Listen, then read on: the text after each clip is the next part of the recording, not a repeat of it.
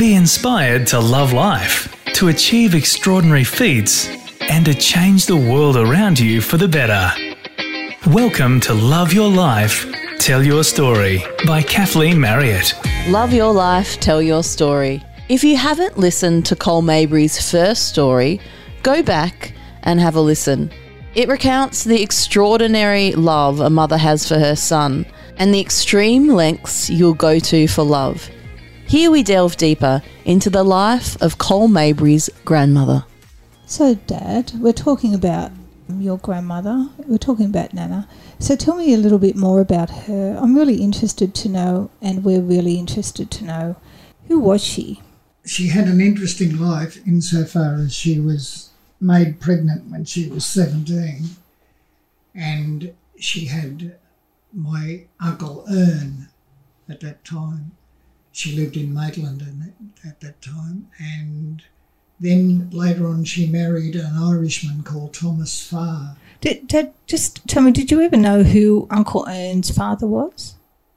No, Uncle Uncle Ern. I knew Uncle Ern very very well, but he was an adult when I was only a child, only a five, four or five year old, and uh, he used to um, like like drinking and going up to the Denman Hotel in Weston and coming home and uh, running around with the kids and playing with them and everything. We thought he was fantastic. Oh, I bet. But, but I could see my mother, his half sister, yes, looking askance at him, you know. Sort yes, to behave and, behave and not influence the kids. Yes. And it must have been really hard for great grandmother to be in those times a single mother at 17 to have a child I can't imagine how she must have supported herself back then, let alone be in the country town with a child on her own.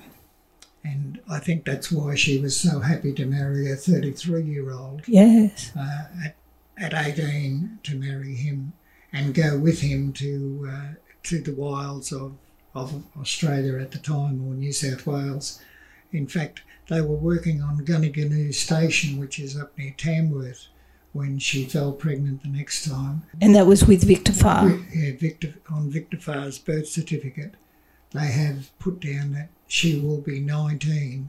They said the, uh, the form asks for the age of the mother, and the clerk had written 19 tomorrow. 19 tomorrow, that so, she would be 19 tomorrow. So she was actually telling them, I'll be 19 tomorrow. So she must have had a very outgoing sort of nature. Yeah.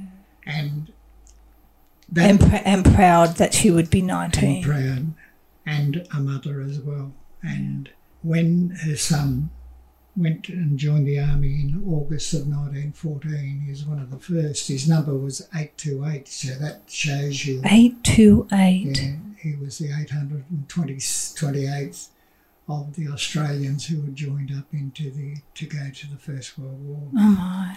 And he went to Egypt and had a wonderful time. We had nice photographs that came back from Egypt showing them enjoying themselves. Riding This beautiful camels, young man riding camels and so on. And then they attacked at Gallipoli. And if you follow the history of Bean, the royal historian, shall I say, or the official Australian historian, the landing was no great fun. And I've been there to, to Turkey, to Gallipoli, and I've been into Shrapnel Valley where Victor Emmanuel Farr was last seen.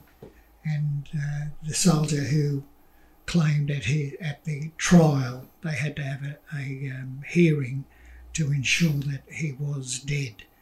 And he said um, that was the last I saw of him, but how anyone could know what was going on on the first day is beyond me. So because it's just rugged it cliff, chaos, cl- rugged, rugged cliffs, rocks, and bushland. Yes, and there was a big valley mm. called Shrapnel Valley. Now it wasn't called that for fun. No, it was full of shrapnel. So he was obviously killed. And the Turks hidden in the rocks. Yes, but they were defending their own country. Of too, course, which, of course this is war and mm. they were under attack. So here is great grandmother Mary Thompson Farr at the time, and she was searching for her son and defending her rights as a mother, and you you met her and you were a child sitting on her lap. And how did you how did you know her? What was in your heart when you knew her? Oh, I loved her. She was very nice. A fairly small woman, but from what I remember, and remember I was only uh, about eight when she died. Mm. But I remember my parents used to tell the story about me cuddling into her and saying to her, Oh, you little black bugger, I love you, I love you. oh, you little black bugger. Because she wore black. Yes. It wasn't because of any um, racial thing you were saying, it was because she wore black. Yes. She wore it in memory of Victor Emmanuel. For the whole of her life. For the whole of her life after after 1915. She received a telegram to say that he'd been wounded and was in a hospital but is doing well which it was a ploy, I think, because many soldiers got that, soldiers' um, relatives got that ploy to keep them from asking too many questions because over 2,000 soldiers were killed on that first day. And for a place like Australia, who had never had a real war, to have those sort of losses was too fearful to the hierarchy, and so consequently they tried to cover it up by telling lies and by saying things like he's in the hospital and he's wounded, hoping that they would fix that up later on. But she, like a, a Scotch terrier, took to them and kept on demanding more information. Why can't you tell me where my son is? And eventually, her she played her trump card. She said, "His kit bag is in Egypt.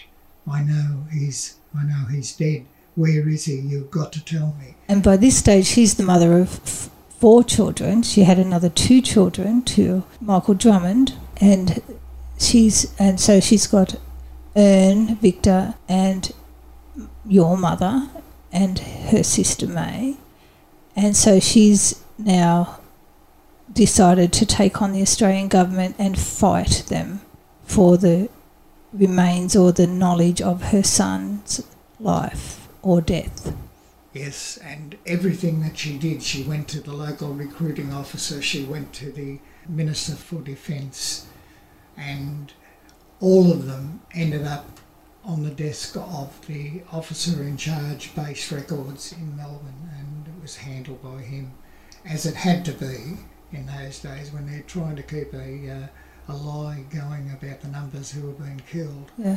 You have to have one man responsible so that you can keep the keep it undercover. And they kept it undercover for over a year. And at the end of the year, they finally admitted that he was dead, and the priest from Morisset brought the information to her. And you can only imagine this is a woman who has faced, you know, being a single mother in those times, you know, pre World War One, she would have been fierce. She's she knew how to stand up for herself. She knew how to navigate the world. She would have been a person who has per- persevered, and by her writings in her letters, she was an intelligent individual, and she knew how to articulate her feelings.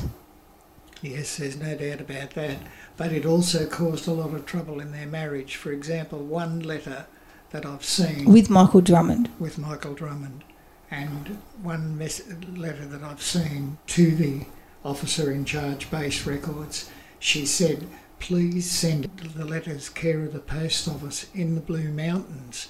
I'm staying with a friend, and I don't want my uh, my position known." So they because this was obviously not his son, so he may not have had the same feelings about her pursuits of um, the knowledge of of her son that she had. By the sound of that, yes, uh, it would have caused intense friction inside the the family group. I'm sure. Uh, my mother didn't talk about it, but when I asked her, when I started researching and finding all the letters and getting them from the from the army, she said to me, Oh, I don't remember much about that, and I'm not sure whether she was being fully truthful or not. So it wasn't something of family pride to have her brother uh, killed in Gallipoli or as a war hero at that time? I think it was more the fact that it took so long a year of constant stress and worry and waiting on letters and then dissecting those letters and then writing the reply and analysing it, and so it went on. So, the fierceness of her mother, or do you think that part of the, I suppose, sadness and the grief of her mother wearing black may have kept this story quiet? I would think that was a a statement of fact. I I have lost my son. I gave my son for Australia's benefits in the war, and look how they treated me. They wouldn't tell me that uh, that he'd been killed. Such a sad story that that he didn't come home even in death as a war hero as we've now revere this experience of Gallipoli and we now have a, a war heroes that we do revere G- Gallipoli and I'm very proud that his name is on the Anzac Bridge that we have here in Newcastle and that his name is on the wall at Gallipoli in, in honour of the fallen sons that were lost. But I never heard the story until you told it, and which was in my adulthood. I didn't know about Victor Farr. So it's a very sad story, and I'm very pleased it's not lost. So, one that is a love life story, and obviously one that's in your heart, and one to love your grandmother for being fierce and being a loved mother uh, of a loved son and a loved grandmother.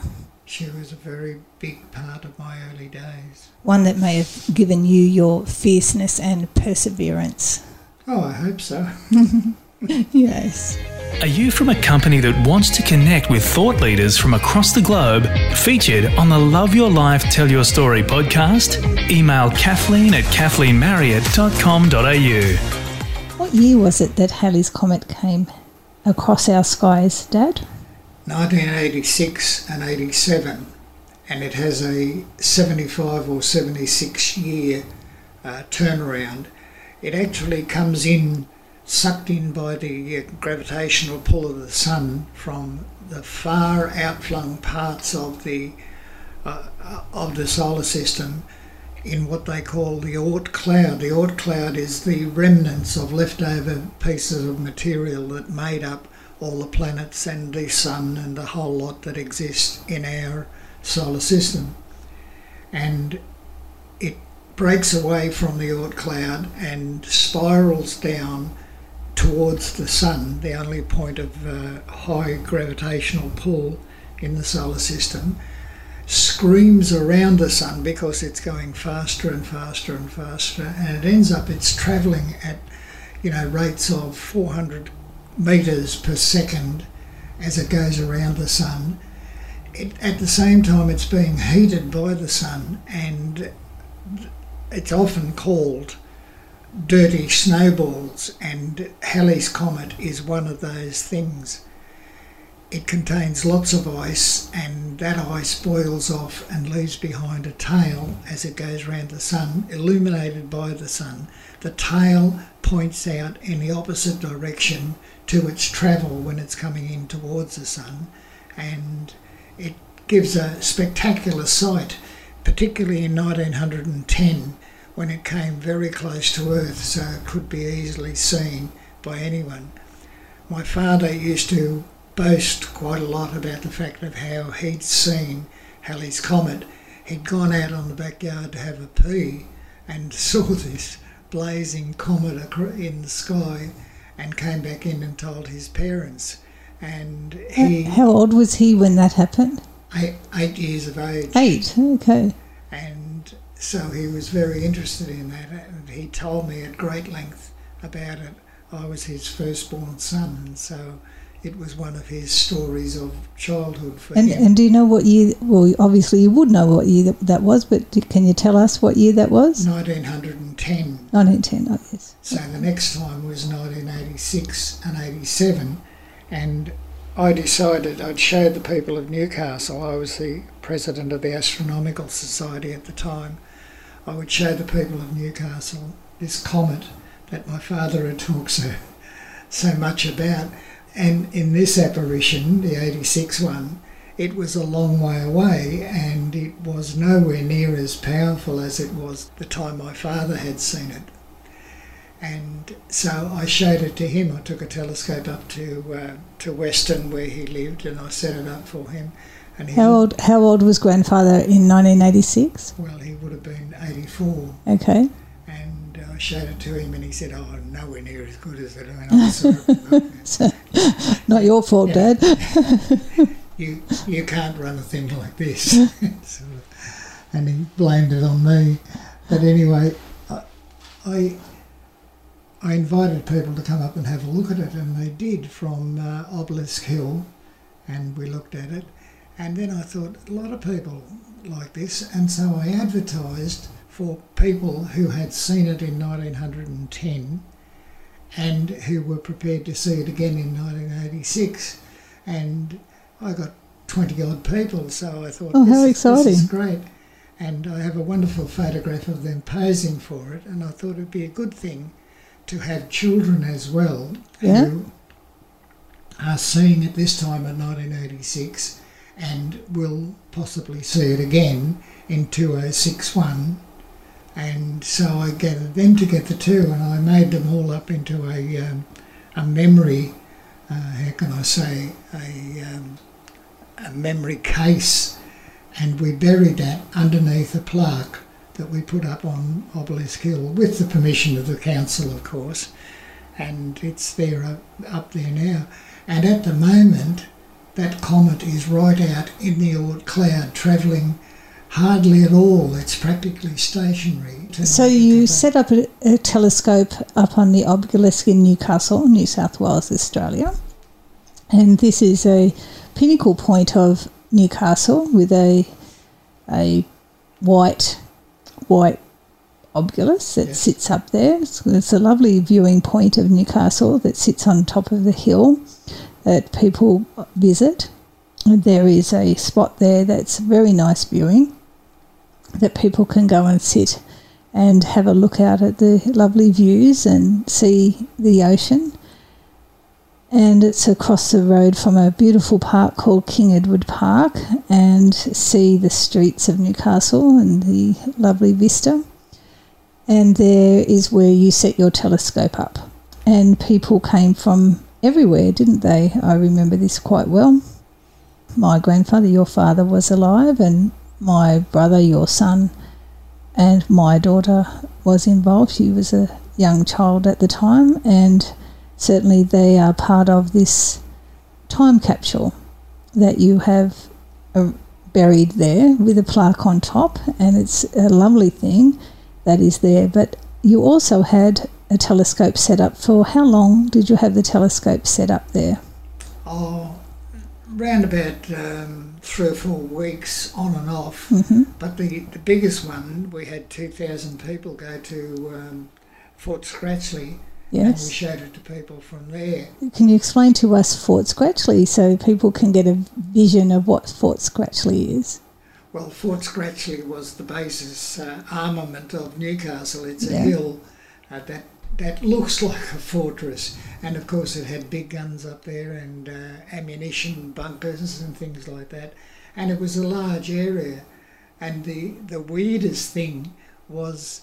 Uh, mothers showing their little babies, and the babies were far, practically fast asleep because when we were seeing the comet, it was about three o'clock in the morning, and they'd be shaking the baby, saying, "Look at it, look at it, because you might get to see it." So, so when you say a few people turned up, Dad, thousands of people turned up. Mm. So you're being very modest when you say, you know, a few people turned up at this hill, thousands of people turned up.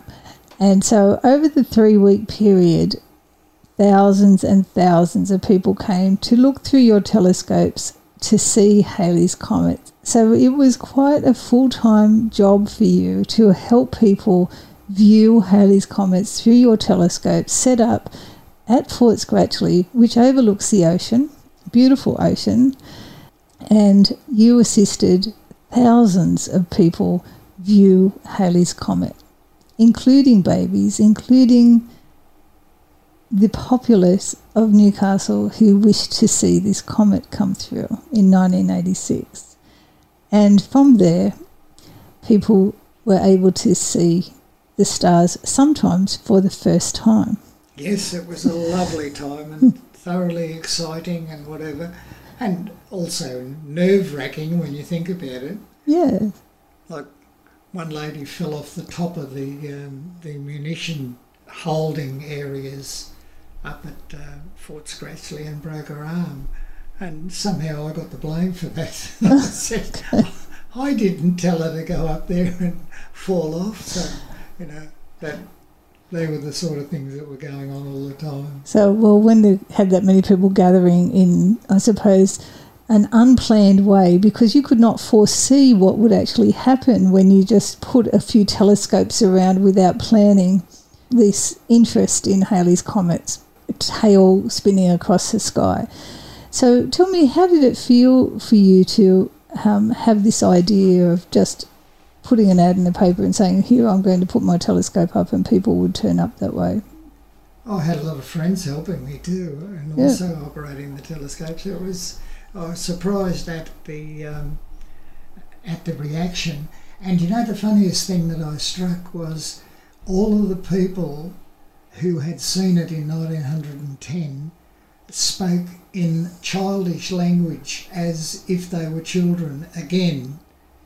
When, they, Oh, when they were recounting the story, they'd say, Daddy set it up, set up, and said, Come out and sit here on this. I've got these chairs out there, and No. you can all sit in the chairs and watch the comet. Oh, how interesting. So it brought back their beautiful childhood memories and it really took them back to a really great experience for when they were children. Yes, and some of them were amazing. Like Mr. Tressida, he was a champion bike rider, and one time it was in the Depression and just before the First World War, and he found out that there was money to be had in Melbourne, but he had no way of getting there. He couldn't afford the train fare. So, with a couple of uh, tyres and tubes over his shoulder, he rode to Melbourne and went in the race and won a hundred pounds at it and rode back to Newcastle. You know, I thought that's magnificent to actually go that far from here to Melbourne, nearly a thousand kilometres, riding on a push bike and sleeping out at night on the way.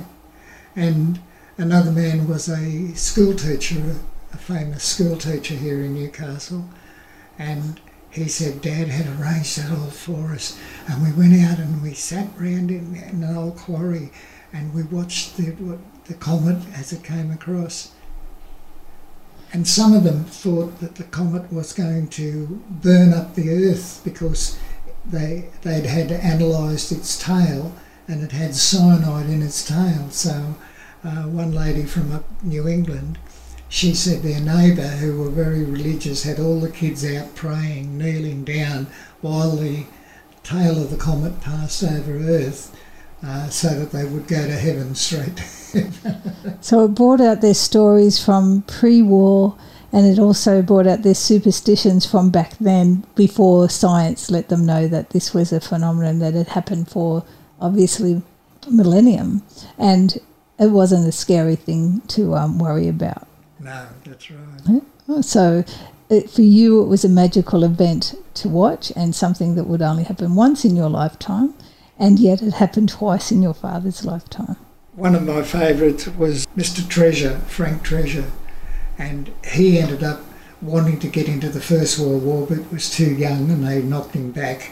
Uh, in the Second World War, he went down and volunteered and they said, no, you're too old for the Second World War.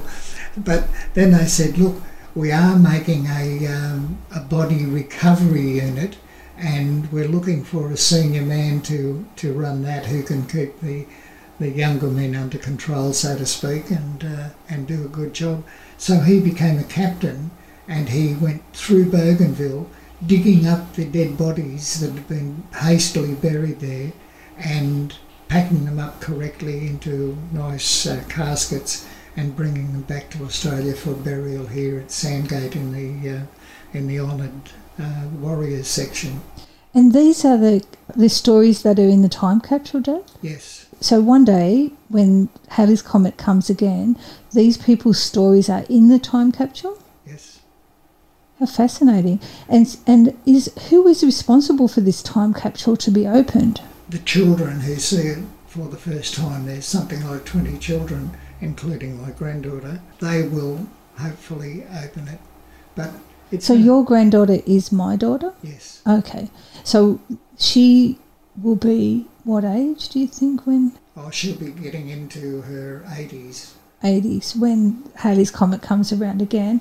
And so Newcastle, is anybody in the council aware of the time capsule? No, but it's it's on it, and uh, so consequently, so many people know about it that it will be done. And these people, it, all of their names are obviously on the plaque. I've seen the plaque, and Yes. these people's stories are inside the time capsule.